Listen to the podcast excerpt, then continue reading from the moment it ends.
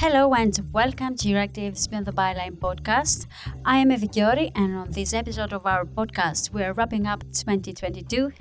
2022 has been quite eventful. We had a war, we're experiencing the worst inflation in years, we have an energy crisis, and now the year is ending with a bang, a corruption scandal in the heart of the European Union itself. So it's fair to say that this year has shaped the bloc drastically.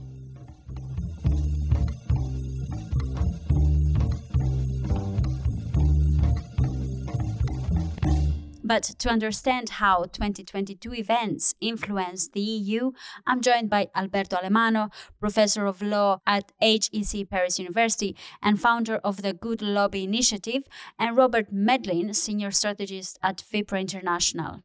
Welcome to the podcast. EU leaders and officials had a lot to worry about during this past year. The COVID 19 pandemic is still here, it's it is, but it still exists. So, Alberto, what did EU leaders realize during this pandemic? COVID 19 uh, certainly represented uh, a major catalyst for more and possibly a different kind of integration uh, in the sense that it pushed European leaders to realize uh, that also in public health, they had, first of all, to coordinate better and in particular, the consequences of COVID uh, in terms of financial impact also pushed them to do something they never been doing before. So it has been we've been breaking at least two taboos. The first one was to create some uh, common competences of the European Union in public health, but at the same time also to allow their economies to do joint borrowing. So in a way, the original recipe of European integration, coming together, pulling together competences in order to provide more convincing and compelling answers, it actually worked. It took them a while, but it worked. And I think the European Union emerged out of COVID in early 2022 stronger than when it actually was caught by surprise by the virus. And Robert, the COVID 19 pandemic stopped being the main topic on the news coverage on the 24th of February when we had the shocking invasion of Ukraine by Russia. How did this event unite or not EU leaders, and what other matters called for attention? So, this is, uh, if we set aside the post Yugoslavia civil war, this is the first war of criminal aggression in Europe uh, in most of our lifetime. It is a huge shift of our uh, framework of thinking. And I think that, again, threatened, the European Union democracies have decided to work strongly together and to reach out to the uh, state which is under attack and to help Ukraine to resist aggression. I think that this, uh, in a way, all of that is a surprise, but it comes on top of the von der Leyen Commission mandate to strengthen security and defence work at the EU level. So there's a very, I think, positive interaction between the two. But of course, uh, you can't stop viruses, but human beings can decide not to go to war with each other. So the tragedy of the Russian invasion is very great indeed. However, the safety threat wasn't the real menacing, according to Professor Alemanno. We immediately realize how many unintended consequences or potentially unintended consequences, but not necessarily foreseen at the beginning, actually occur. I'm referring to the worst inflation in years, largely driven by an energy crisis that question uh, the absence of a European Union energy policy capable of providing common answers, and some competition emerged exactly like during COVID among member states, this time in order to procure, to buy energy sources uh, in order to uh, basically keep people's um, warm and in particular to allow the economy continues. And right after uh, the uh, competition continue but this time was not really about making sure that supply of energy was coming in but it was about making sure that the economy could up and running. And this kind of fiscal competition in particular the one led by germany uh, led to one of the major uh, i would say division that ever occur ever experienced in the franco-german alliance. So we see germany going alone we see France denouncing it and many other European leaders being extremely uh, disappointed by a Germany that goes in, in his own way without necessarily uh, co- collaborating, cooperating, and realizing that the strength of his economy, allowing it to inject so much money into the German economy actually is so interlinked uh, to the entire European internal market. So this is certainly possibly one of the most uh, shocking uh, elements of the of the Russian crisis. The inflation we're experiencing is one that has been building up for the past few years since the COVID 19 pandemic. So, here is where I think being old helps because when I was a, younger man, uh, double digit inflation was not so unusual. And I think it has been a huge shock in the sense that very many mortgage owners in Europe, for example, uh, these days have never seen double digit inflation. Where did the inflation come from? Partly from the war, partly from the COVID 19 disruption of supply chains. And so I think that we see uh, a accumulation of inflationary uh, drivers against which uh, you can see also, even over the last uh, three months, that the economies are beginning to adjust. So clearly, uh, bank rates go up, but also uh, the, the drivers of inflation have slightly weakened.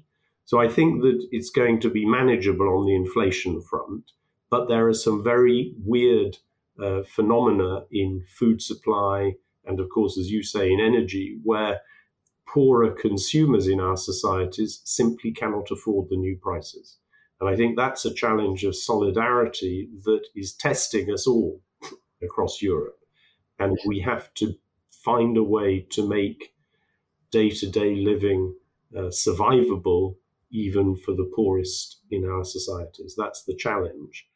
After the Russian invasion of Ukraine, the bloc had to come up with solutions to face the energy crisis, which is a result of Europe's poor energy strategy and its dependence on Russian gas.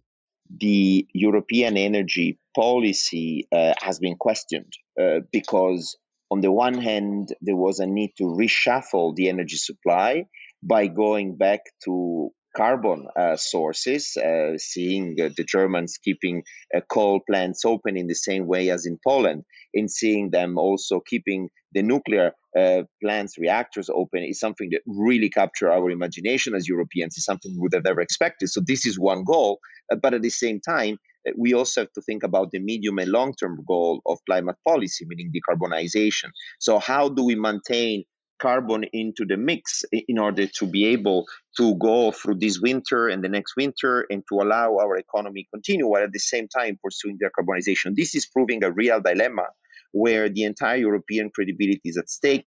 Next year, 2023, is going to be a key year regarding the legislative steps when it comes to the Commission's plans on climate change, says Robert Madelin. So I think that 2023, as the last legislative year of a very ambitious commission, is going to be a reality check for uh, the Green Deal, for Farm to Fork. How much can we get through the pipeline? Uh, there are some crisis related uh, pushback uh, from the European Parliament or the Council on things like packaging waste proposals or uh, the use of pesticides.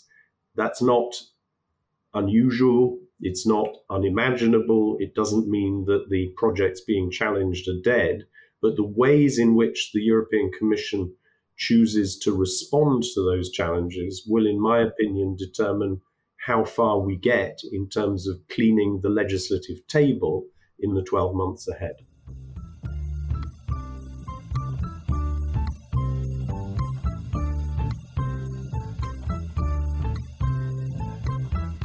You're listening to Euractiv's Beyond the Byline podcast. Subscribe to our podcast newsletter on euractiv.com slash newsletters.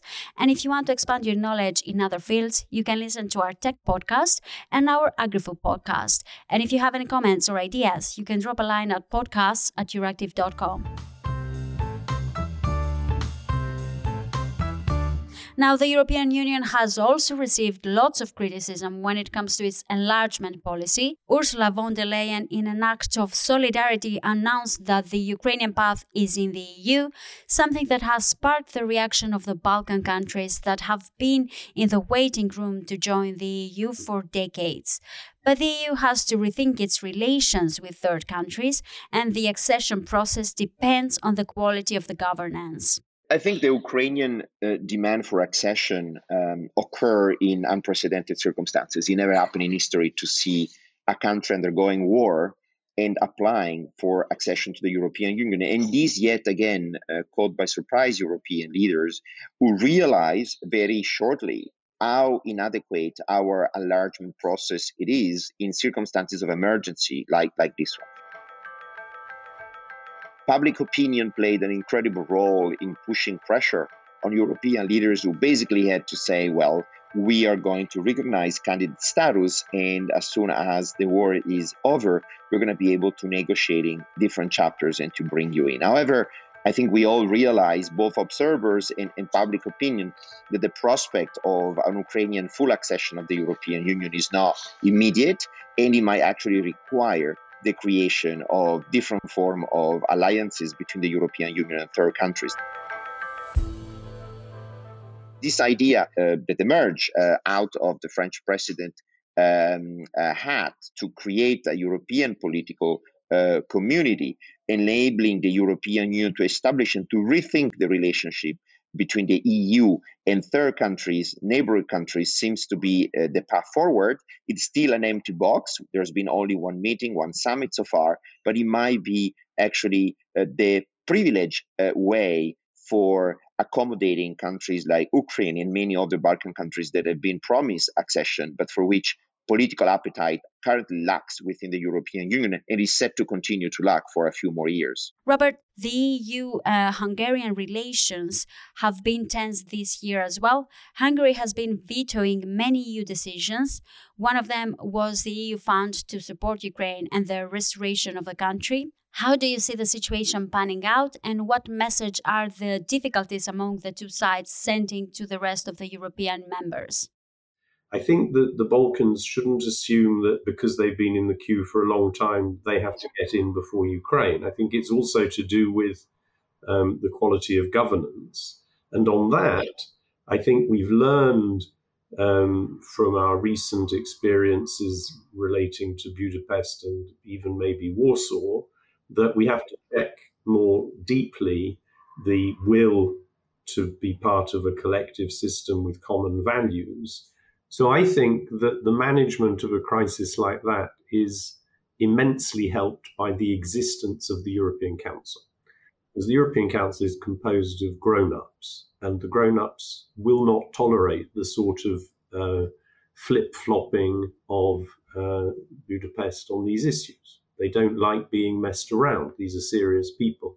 So I think that the the response overall and the management of it will be down to politics and in the political world, if your ask is serious, even if it's shocking to uh, senior officials like I used to be, it will get through. And if you're just messing around the people who want to be treated like grown ups, you'll end up failing. And I think that's where Orban is now.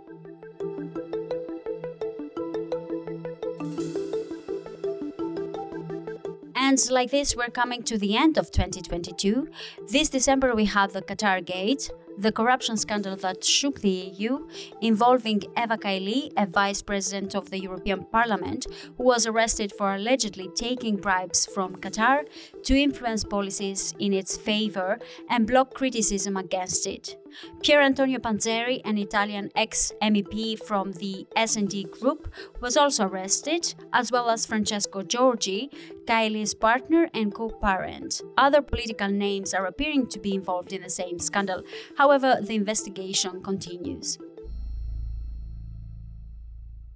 So, how was the scandal received in the EU, Alberto? The Qatar Gate caught by surprise also the insider, not only European leaders, also the observers, also the people working on a daily basis within the European institutions. We have never seen uh, corruption uh, at this level within the European Union, which has always had this reputation of being overall a transparent and accountable institution. I think is still the case despite the scandal. However, the nature and scale of this uh, particular Qatar gate uh, might seem to suggest that here we might be facing a tip of an iceberg insofar as many more people might be implicated. We see now former members of the European Commission, we see staffs, we see public officials being also involved or at least knowledgeable about those facts. So this is going to be expanding. And why is this scandal important? Why should it alarm not just the institutions, but uh, every EU citizen? It might also be the tip of an iceberg if Qatar and Morocco manage successfully to influence the European decision making without being caught so far, that basically means that many other countries, China, uh, Russia, who knows, might also been trying to um, basically penetrate into the European economic and political decision making because of the years by, by creating um, a situation of distortion uh, in how the European political process has been working. And this should really uh, ring the alarm belt for, for European political leaders who, in my view, have not realized yet the gravity of this accident.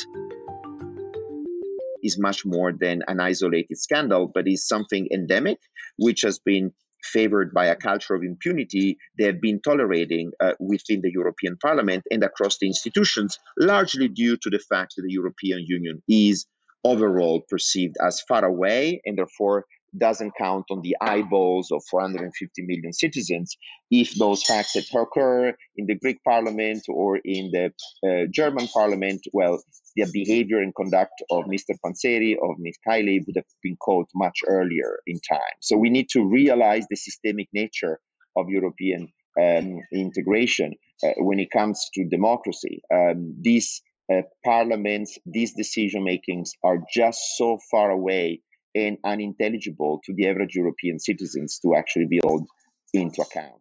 Robert, you have experience in the institutions. How a scandal like this uh, can take place? So, the first thing I'd say is yes, it is a scandal. People take oaths in front of the Court of Justice to behave in an ethical way before they become members of the European Parliament, before they can become commissioners. Uh, the council is slightly different. So, these people um, have promised to behave properly. And when they are detected cheating, that's a huge shock. So it is a scandal. But man is a fallen creature, so these sorts of uh, sins happen. The important thing, therefore, for democracy is resilience. And I actually think if you look at what's going on as far as the current leaks from the investigations tell us, um, has there been uh, damage to decision making? Probably not.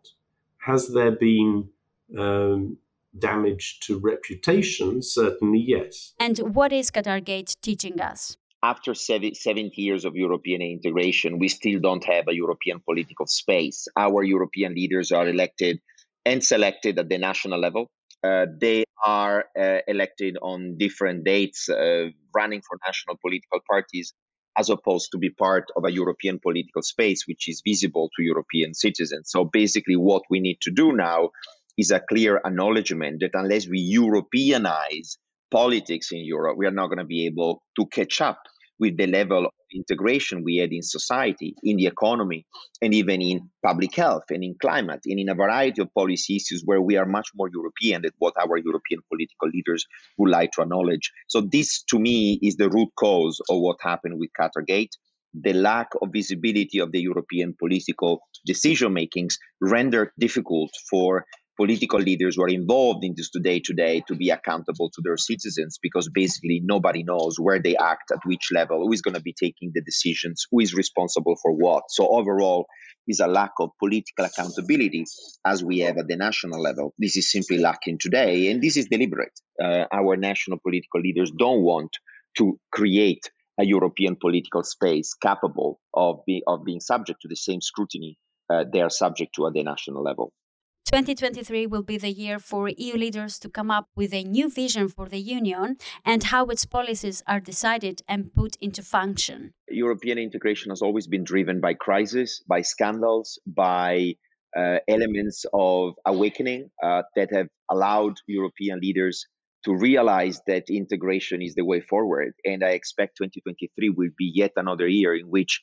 these past scandals, but also new crises, might push further European leaders to democratically uh, imagine uh, a different kind of uh, European community. Because unless they do so, uh, European integration will be losing grounds uh, in terms of uh, legitimacy vis-a-vis vis-a-vis own citizens, vis-a-vis own stakeholders. So, in a nutshell, is no longer about what we call output legitimacy, meaning delivering good policy for citizens, but it's also about how these policies are decided, which processes are used, what kind of people are uh, part of the process. This what we call input legitimacy, legitimacy is as important as the output legitimacy. And this is something European leaders haven't realized yet, but they are really pushed by the circumstances uh, to, to acknowledge and to act upon.